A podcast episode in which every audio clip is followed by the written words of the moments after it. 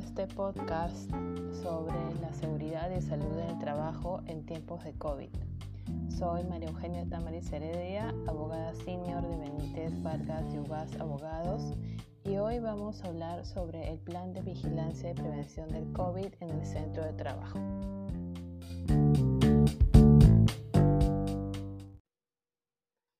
Como todos conocemos, a partir del 15 de marzo del año pasado se han emitido una serie de normas relacionadas con la prevención del COVID y em, normas adicionales que buscan evitar los contagios.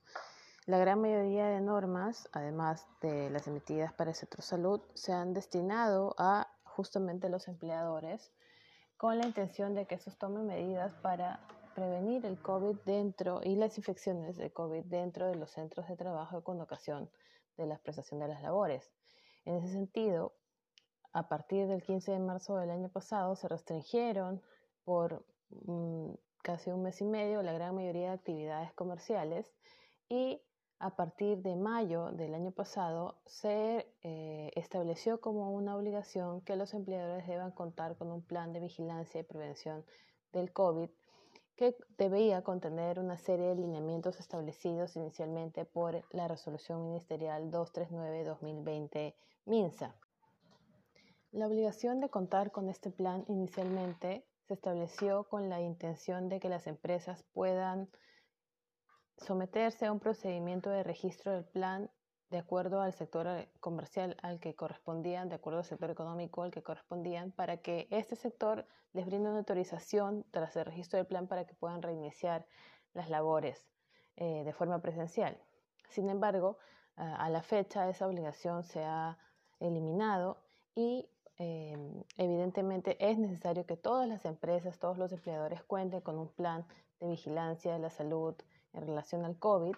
sin embargo, no se requiere la aprobación de un sector económico, sino simplemente de la remisión del plan o del registro del plan mediante la remisión a un correo electrónico del Ministerio de Salud. Con esta remisión, el plan queda automáticamente registrado, aprobado y la empresa, el empleador, se encuentra autorizado para reiniciar las labores de forma presencial.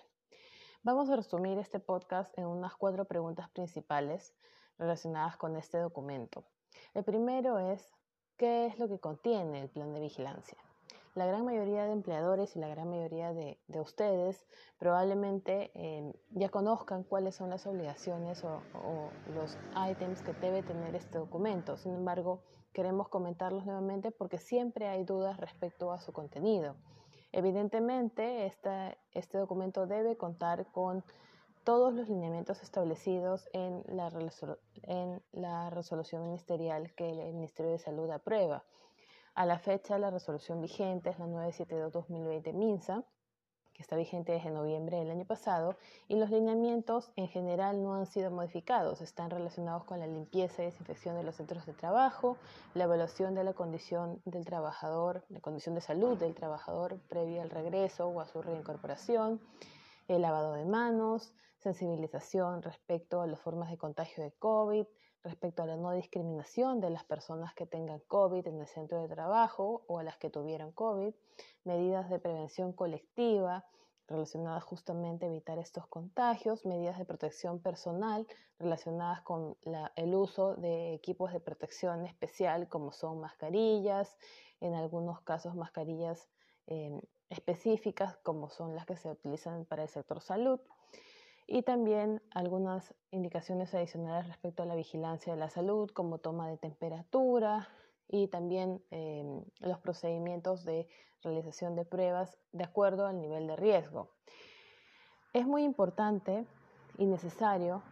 que el plan adicionalmente eh, contenga eh, obligaciones o procedimientos específicos respecto al regreso y la reincorporación de los trabajadores. El regreso está relacionado con aquellas personas que no tuvieron ninguna infección y la reincorporación eh, relacionada con aquellas personas, aquellos trabajadores que sí tuvieron una infección por COVID y que debieron guardar cuarentena em, o ah, tratamiento médico y que requieren cierto tiempo de eh, cuarentena o de tratamiento o alta médica para que puedan reintegrarse. Este procedimiento tiene que estar establecido en el plan y debe también guardar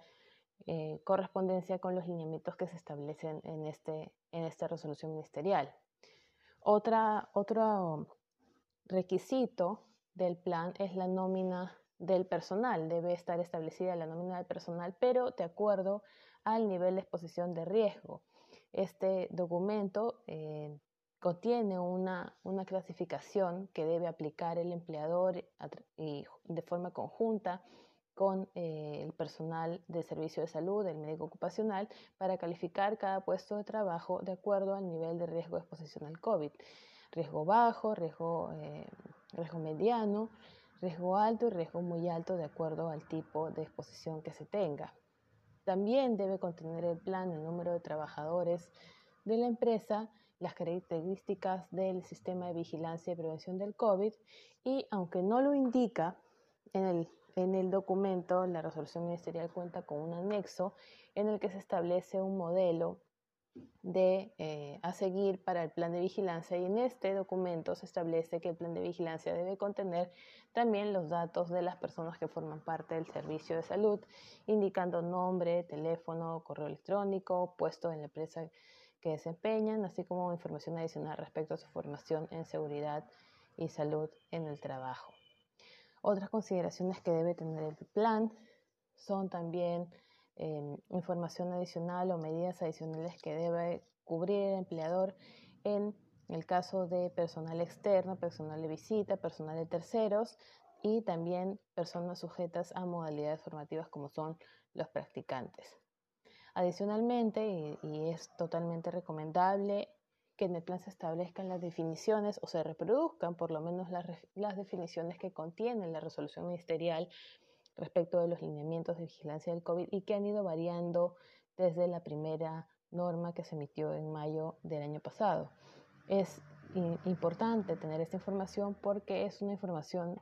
básica para consultar qué es qué, qué significa cada calificación de riesgo, por ejemplo, qué significa tener un contacto directo, qué significa tener un caso confirmado, qué significa tener un caso sospechoso de COVID y cuáles son las medidas que se van a tomar en función a esas definiciones. Por eso es bastante recomendable tener esa información dentro del propio documento. Otra pregunta típica para responder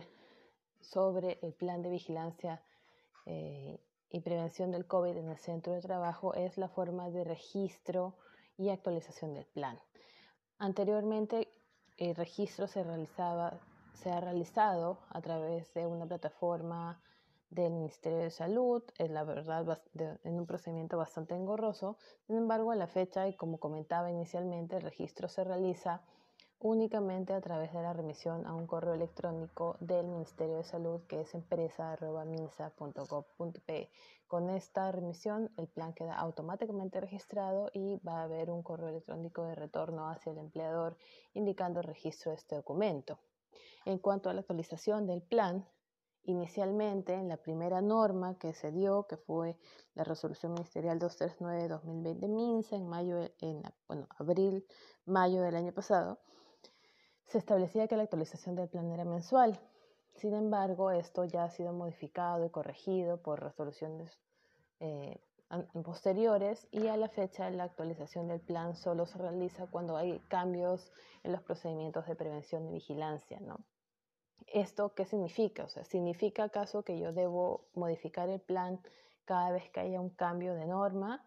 Probablemente sí, porque cada, cada norma, cada, cada norma que se ha emitido en el sector salud que modifica los lineamientos ha cambiado evidentemente las obligaciones del empleador, por eso es recomendable que se modifique el plan cada vez que hay un cambio de contenido en estos lineamientos establecidos por el sector salud. ¿Qué otras obligaciones hay respecto del plan? Otra obligación adicional respecto del plan es la entrega al trabajador de este documento y también una obligación importantísima respecto del plan es el procedimiento de aprobación de este documento,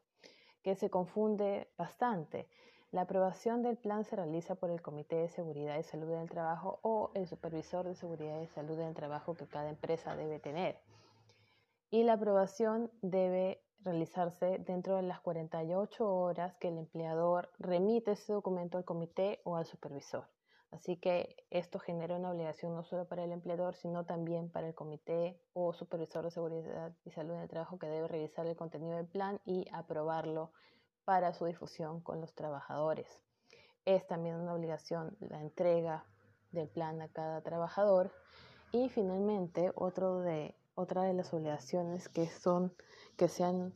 contenido o que se han emitido también respecto del plan de vigilancia es la obligación de incluir eh, o mapear de parte del empleador los riesgos adicionales a los cuales se encuentra expuesto el empleador como consecuencia de esta pandemia, como son, por ejemplo, riesgos psicosociales, riesgos externos, riesgos ergonómicos, entre otros. Estos también deben ser revisados por el empleador como parte de sus obligaciones en materia de prevención de riesgos laborales relacionados con el COVID. Y finalmente se han establecido también que el empleador deba incluir en este documento medidas adicionales de prevención para aquellos trabajadores que, no habiéndose reincorporado a las labores presenciales, continúan realizando trabajo remoto, porque evidentemente a la fecha existe un gran número, un gran porcentaje de población que todavía se encuentra realizando trabajo remoto y esta norma ha establecido pues que se, se expresen dentro del documento estas medidas que el, empleador toma respecto a este personal y además de establecer vías de comunicación fluidas para que el, el, el, trabajador pueda comunicar cualquier riesgo, cualquier infección, cualquier problema de salud que pueda tener justamente durante esta pandemia. Espero que esta información les sea de mucha ayuda y Espero que nos sigan escuchando en los podcasts que regularmente estaremos publicando tanto en esta materia como en otras materias, no solo laborales, sino en otras materias de especialidad de nuestra firma. Gracias.